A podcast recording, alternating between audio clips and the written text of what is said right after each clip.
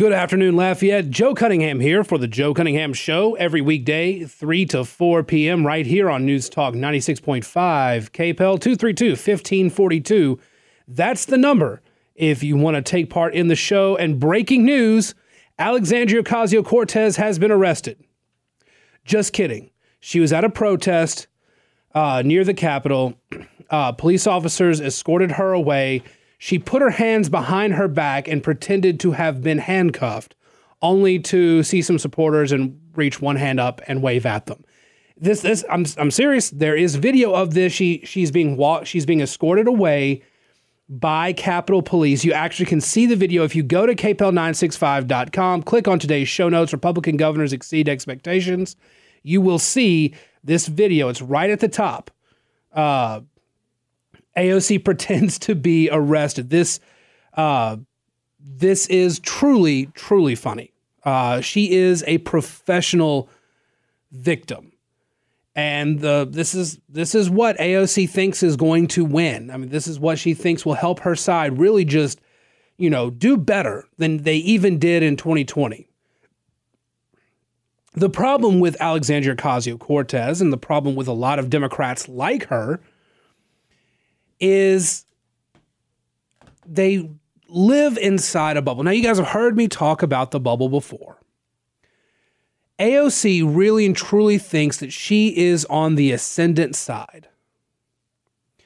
She really, really thinks that the left, the progressive movement, is ultimately going to win out, and it's just a matter of getting uh, the the evil moderates like Joe Manchin and Kyrsten Sinema out of the way, uh, completely getting rid of the Republicans who just want to control women's bodies and destroy the earth through climate change. She really and truly thinks that this is going to be what gets her side to win. There's a little bit of a problem here. Now, yesterday I went over a poll from CNN, and this poll at CNN the numbers are there. The Democrats have long believed that demography is destiny, that the demographics that the demographics of the country will lead them to have a permanent political majority. And in the CNN SSRS poll that dropped yesterday, let me repeat the numbers to you.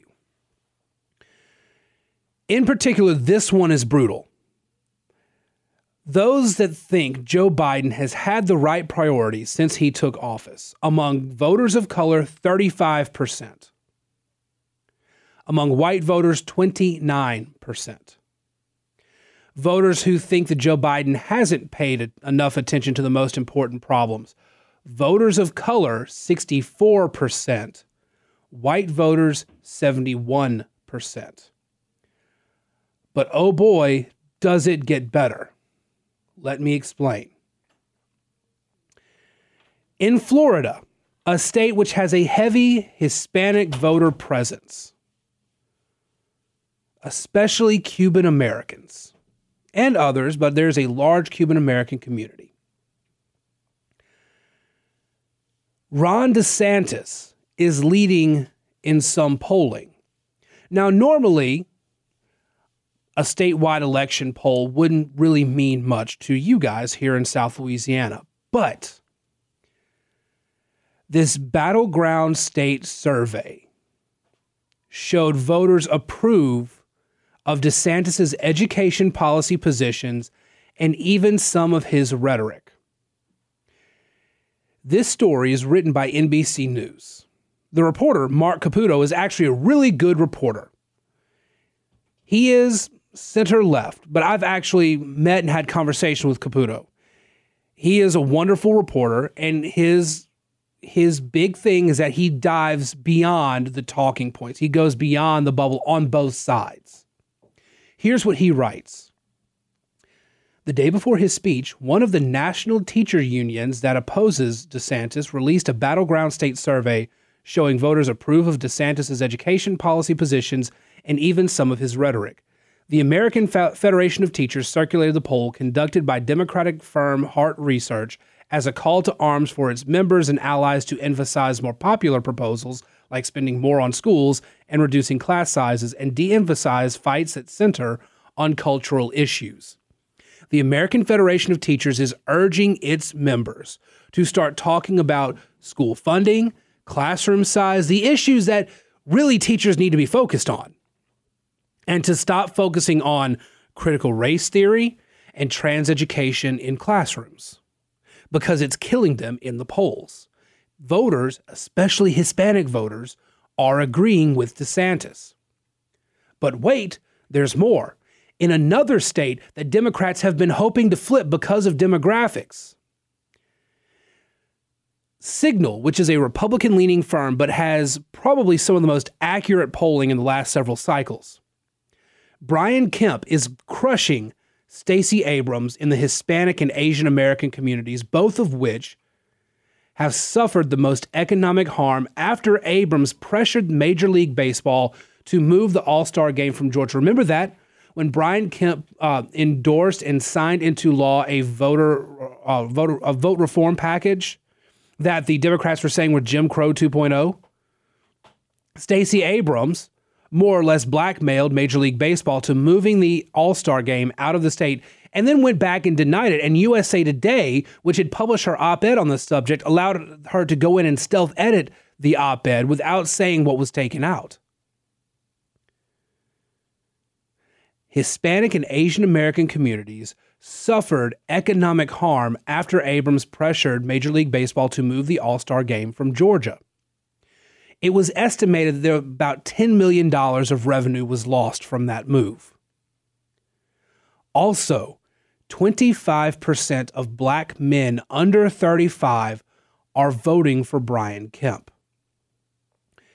Kemp is winning college educated voters, white women, white men, Asian women, Hispanic women, Asian men, Hispanic men, and he's losing black voters, but 25% of black voters under 35 are with him. Demography, demographics are not destiny.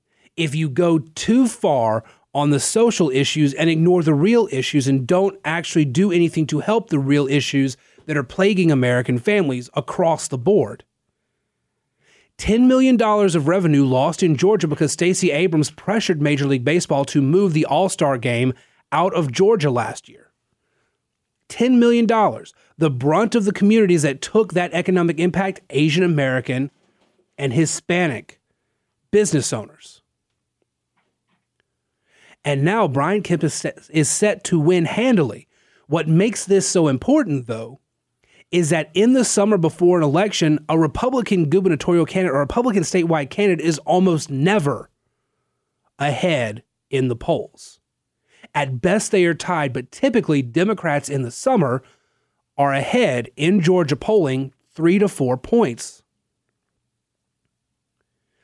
Democrats have long believed that demography is destiny, that if they can just build a coalition of minority groups and bring them together and have a multicultural coalition, they will win hands down every time. The problem is that James Carville is right.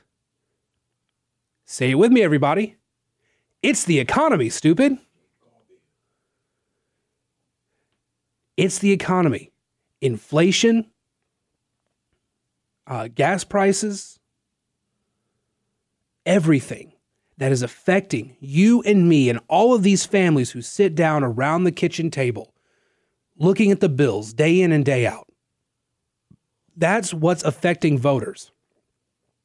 Stacey Abrams is not going to. Stacey Abrams took money out of the Asian American and Hispanic communities when she chased MLB out of Georgia.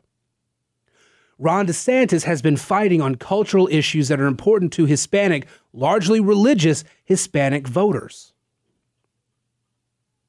The Democrats have been playing up every issue that is in no way related to what is currently happening, what parents and what families are, concern- are concerned over right now.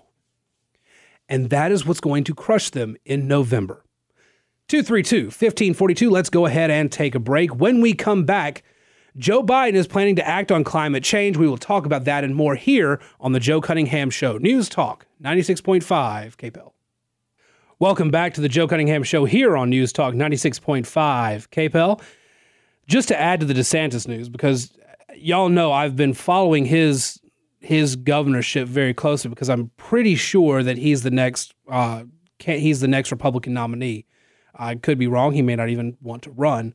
But this from yesterday, uh, written by my friends over at hotair.com. Florida poll Ron DeSantis 61, Donald Trump 39. Pretty, pretty big news there. Now, here's the thing, and here's why this kind of polling is important. Donald Trump has been out of eyesight largely. I mean, there's news stories here and there, but he's been he's not been in office, he's not been campaigning, he's had a few rallies, but he's not really getting much coverage. He doesn't have a social media presence. Because of that, he's largely out of eyesight. And Ron DeSantis has been making headlines, particularly because the media wants to scare everybody into thinking that he's worse than Trump, that he's going to be scarier than Trump. The thing about that, though, that I find very fascinating is that the admission by the media that Ron DeSantis is worse than Trump, the admission there is that it, what they all complained about Trump was never really the problem to begin with. Ron DeSantis doesn't have family involved in his affair in, in his political affairs. Ron DeSantis doesn't have any business affairs that his family are running shadily.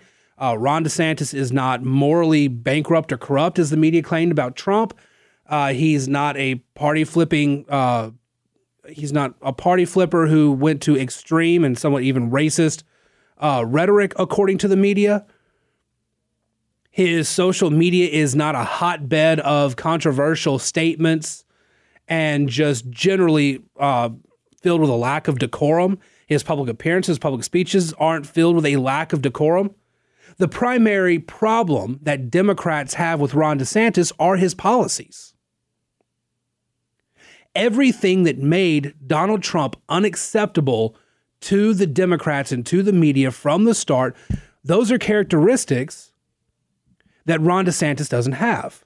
So instead, they're going over the democracy killing, autocratic, tyrannical, whatever you want to call it, fascist even, all those terms, which mean nothing when you actually look at the policies that that DeSantis has pushed for and gotten. All of that is getting people on DeSantis' side. The actual policies, when you explain what the so called Don't Say Gay bill actually did, it got majority support, even from Democratic voters when you look at what Ron DeSantis did, one of the one of the hits against Ron DeSantis a while back in state media from uh, media outlets that didn't like him, I kid you not, is the fact that he didn't put a bunch of pork spending for his supporters in the legislature. All the legislators that signed on to his agenda, his controversial ad- agenda, he cut some of their pet projects out of the budget. And the media's like, "Oh my gosh, this is terrible. This is proof that there's no loyalty for uh, that DeSantis knows no loyalty." Are you kidding me? A Republican cutting the budget and cutting out pork spending and pet project spending? Oh no. How terrible. It really just shows how empty the worse than Trump rhetoric is when none of the qualities that actually made Trump the worst in the media's eyes are actually embodied in DeSantis in any way but they're going after DeSantis. They're, they're trying to make DeSantis the candidate. And here's here's the thing, and I don't have a whole lot of time left, but I'm I'm going to mention this here, and if it spills over to the next segment, so so be it. This is funny. This is absolutely funny. This from the New York Times, an op ed in the New York Times. To say that the Democratic strategy of putting a thumb on the scale for these charlatans and conspiracy theorists, like in this political climate, has alarmed prominent liberals would be an understatement. This is an opinion piece on Democrats who have put money into getting guys like Doug Mastriano and other farther right conservatives to be the primary victors in several state primaries so they could go up against the Democrats of their choice.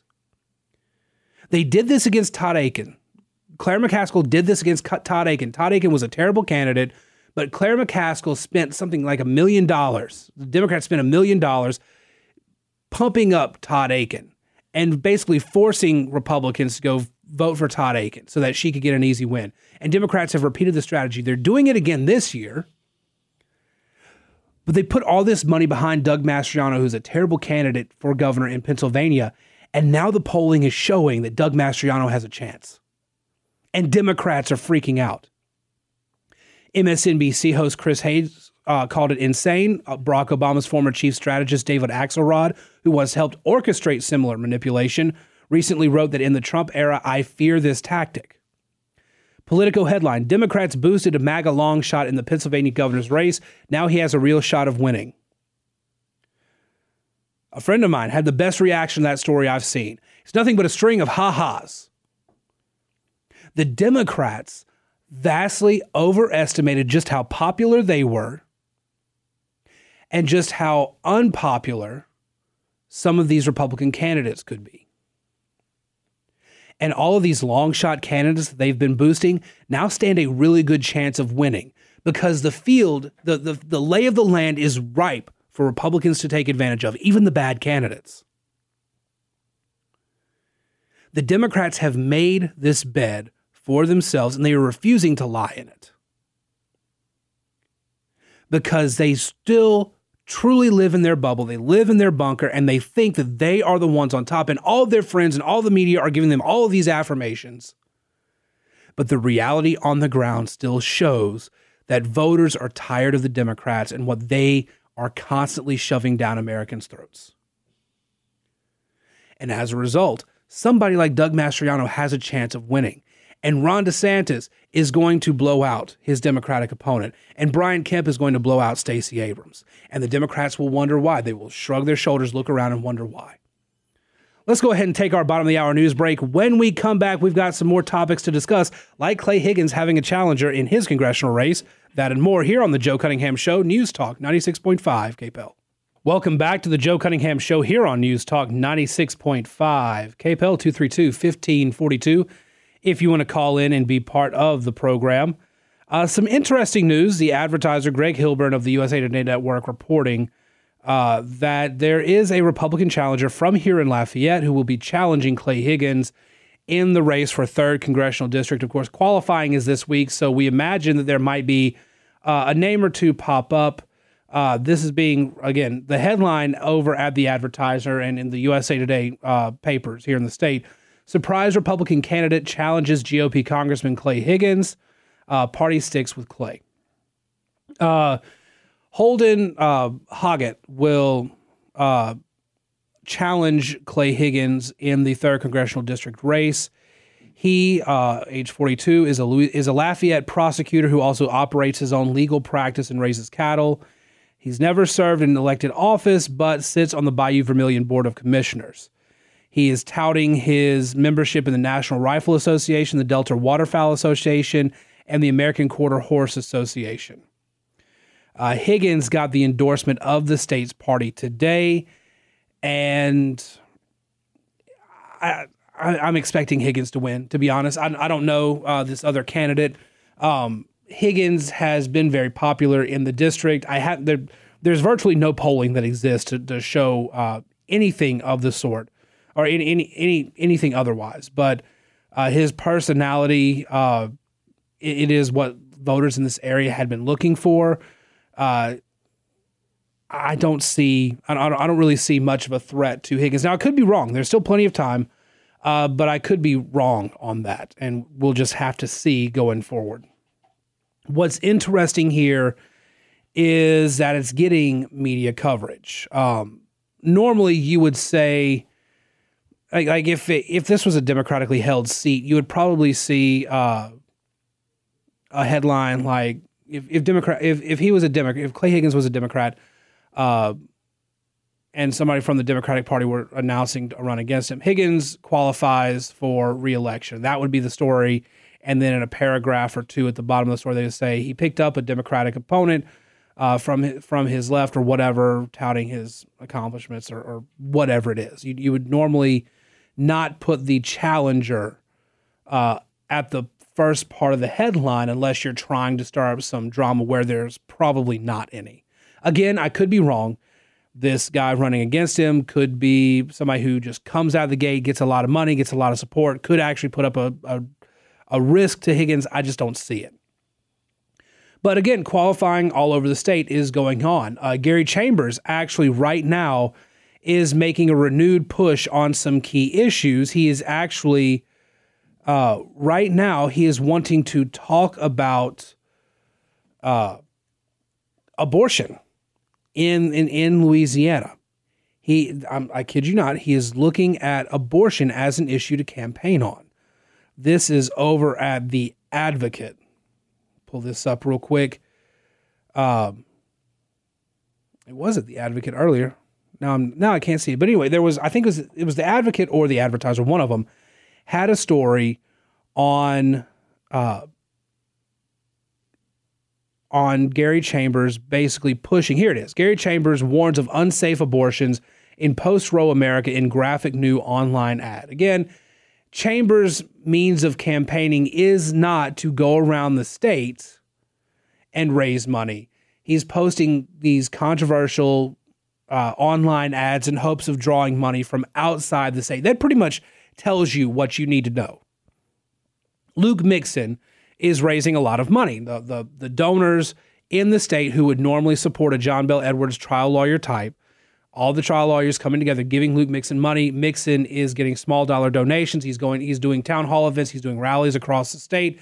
He's building a network, which is what I've said Gary Chambers is trying to do and needs to do if he wants to have a shot, but he's not doing it. Instead, he's releasing this ad. It's a 90 second spot.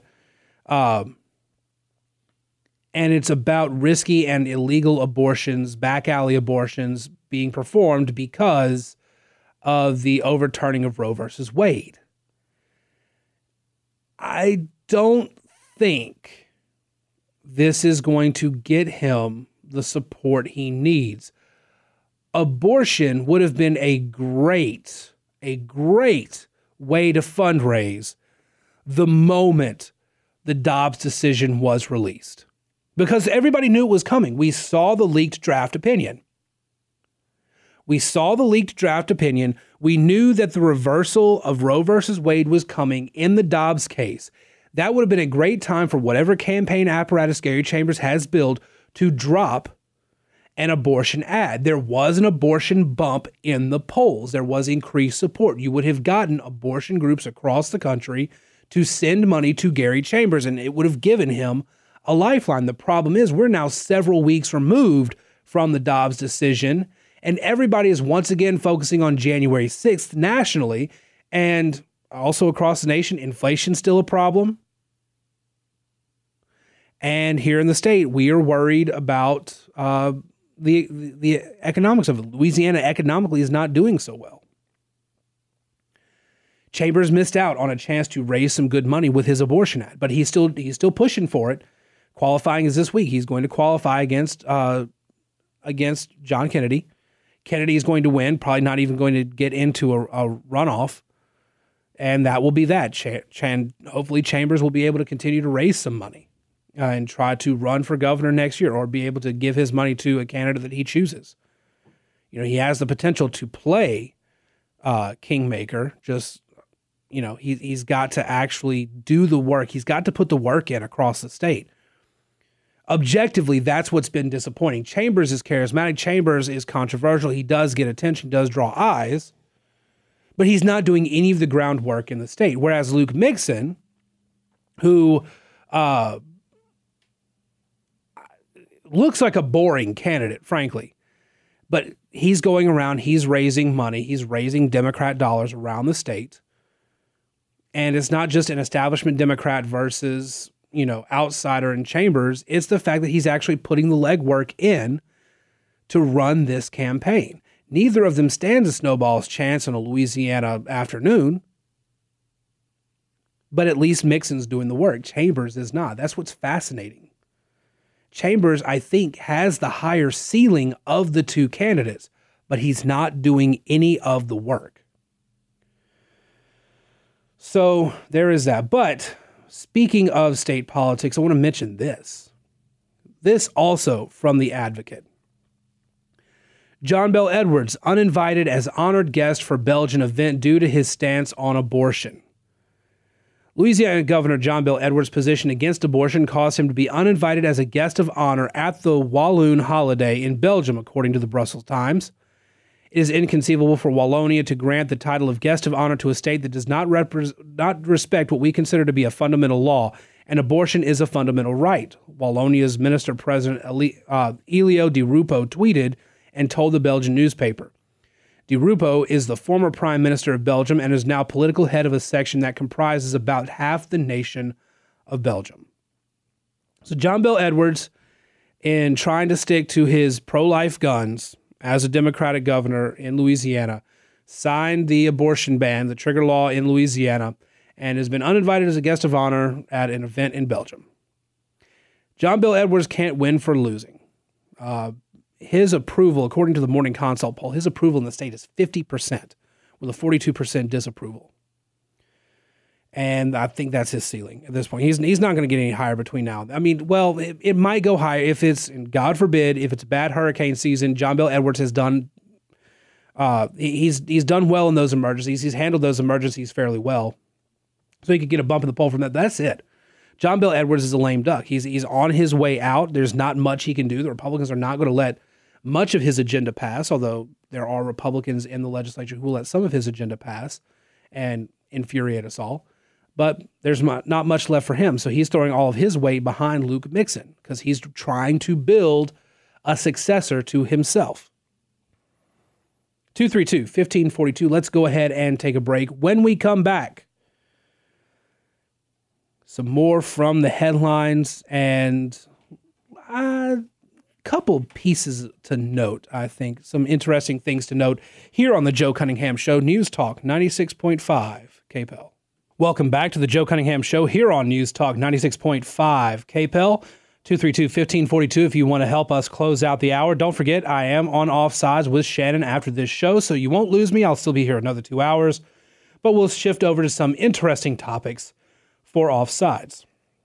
But before we get to the bottom of the hour, I I want to read a bit from my friend Jim Geraghty at National Review.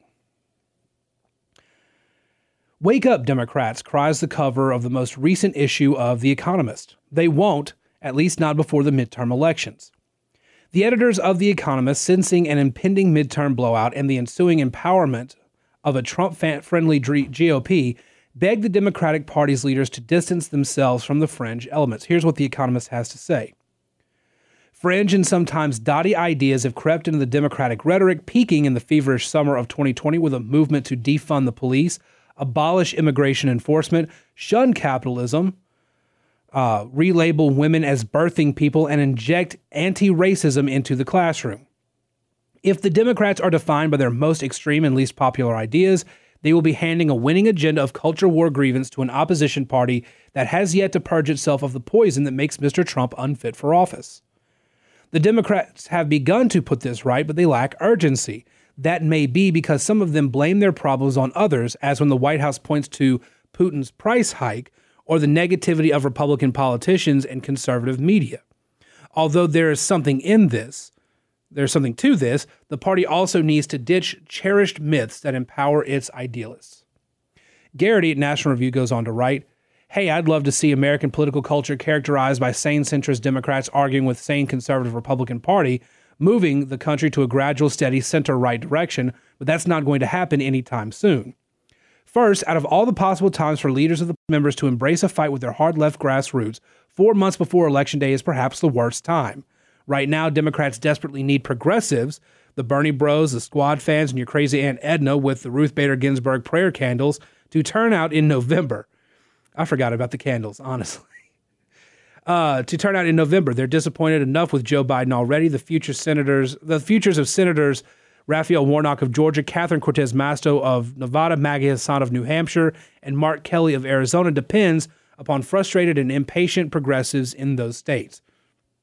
And Geraghty is absolutely right. The problem the Democrats have right now is that voters, moderate voters, are fleeing in record numbers to the GOP. Independent, moderate voters, the ones who are scared of those fringe left ideas. But in many of those states, the Democrats are still able to remain at parity, maybe a little in front of, maybe a little behind Republican opponents. If there is an open civil war between the centrist Democrats and the far left Democrats, the progressive voters stay home. And so no longer is Maggie Hassan in New Hampshire tied with her Republican, with whatever Republican opponent she gets. She still doesn't have a, a Republican opponent yet. Not only will she remain tied with a generic Republican on the ballot, but she would lose 10, 15 points if progressives get frustrated and stay home. Progressives are frustrated. That's why they're pushing Joe Biden to uh, to really go on the offensive with a climate agenda. Uh, the Washington Post is reporting that some climate activists have urged the White House in recent months to deploy emergency declarations to maximum effect, arguing that it will allow the president to halt crude oil exports, limit oil and gas drilling in federal waters, and direct agencies, including the Federal Emergency Management Agency, to boost renewable energy sources. They want Joe Biden to do all that via executive order, just so it would it would make progressives happy and keep them voting you know good and well that if the activists had their way and we stopped exporting oil and we limited gas and oil drilling in federal waters and we directed agencies to boost renewable energy sources, you know that would hurt our economy. You and I both know this. The Democrats also know this and they don't care because they want to switch to green energy. They want us to get off fossil fuels. The worst time for it, though. But he can sign these executive orders and direct his agencies to do that and it would show the progressives he's doing something. He's trying to fight, he's trying to do something, and may just keep them going to the polls. Again, the Democrats aren't angry that stuff isn't getting done. The Democrats are angry that their demo- that the, the demography battle they thought they won is now being used against them. And they're mad that it's all these policies that aren't going through are chasing away progressive voters and encouraging them to stay home. Biden has already used the Defense Production Act to seize the materials needed to uh, create to, to make solar panels and distribute them as a means of renewable energy for uh, Americans, which is flies in the face of what the Defense Production Act is actually supposed to be for. But he's doing these things via executive order in order to make it more likely that Democrats will go out and vote, that far left progressives will go out and vote. He's willing to hurt the economy more to make voters go to the polls, to encourage voters to go to the polls. That's where Joe Biden is. That's where the Democrats are right now. And so they're so desperate for that, there's not going to be a civil war between the centrists and the far left progressives, as The Economist is calling for. By the way, really sad to see what happened to The Economist. It was actually a pretty center, sometimes center right news source. But uh, was it 10, 15 years ago, I think, they got they went under new management and took a hard left turn. They were a very good source at one point, though. But The Economist wants the centrist to take back the fight. And in American politics, you can't do that right now. If you start with an open civil war four months before the midterm elections, all you're going to do is get the progressive voters to stay home. And so all of those narrow races that Democrats really hope they can somehow hold on to, or maybe and, and, and some of those close races that maybe they can win, those go out the window because progressives won't see any reason to go if their party is still being held hostage by the evil centrists like Joe Manchin. in the end, the Democrats are really out of hope. Barring a miracle, the Democrats really have no hope whatsoever. And I'm sorry if you're a Democrat and you're listening, I there's no answer for you. There's no answer to the problem. You're going to have to deal with whatever November brings hopefully, hopefully, maybe you can win a race somewhere. But otherwise, it's a bloodbath. All right, y'all. I think that's about it. Another 23 hours until the Joe Cunningham show comes back. In the meantime, go to kpel965.com. You can see today's show notes, see all the links, all the stuff I was talking about today. Also, check me out on Twitter at Joe P. Cunningham, Facebook.com slash Joe Cunningham Show. Listen to the podcast version of the show on Apple, Spotify, wherever you get your podcasts. Stick around. I'll be joining Shannon on Offsides. In the meantime, y'all have a good one. Talk to you again soon here on News Talk 96.5 KPEL.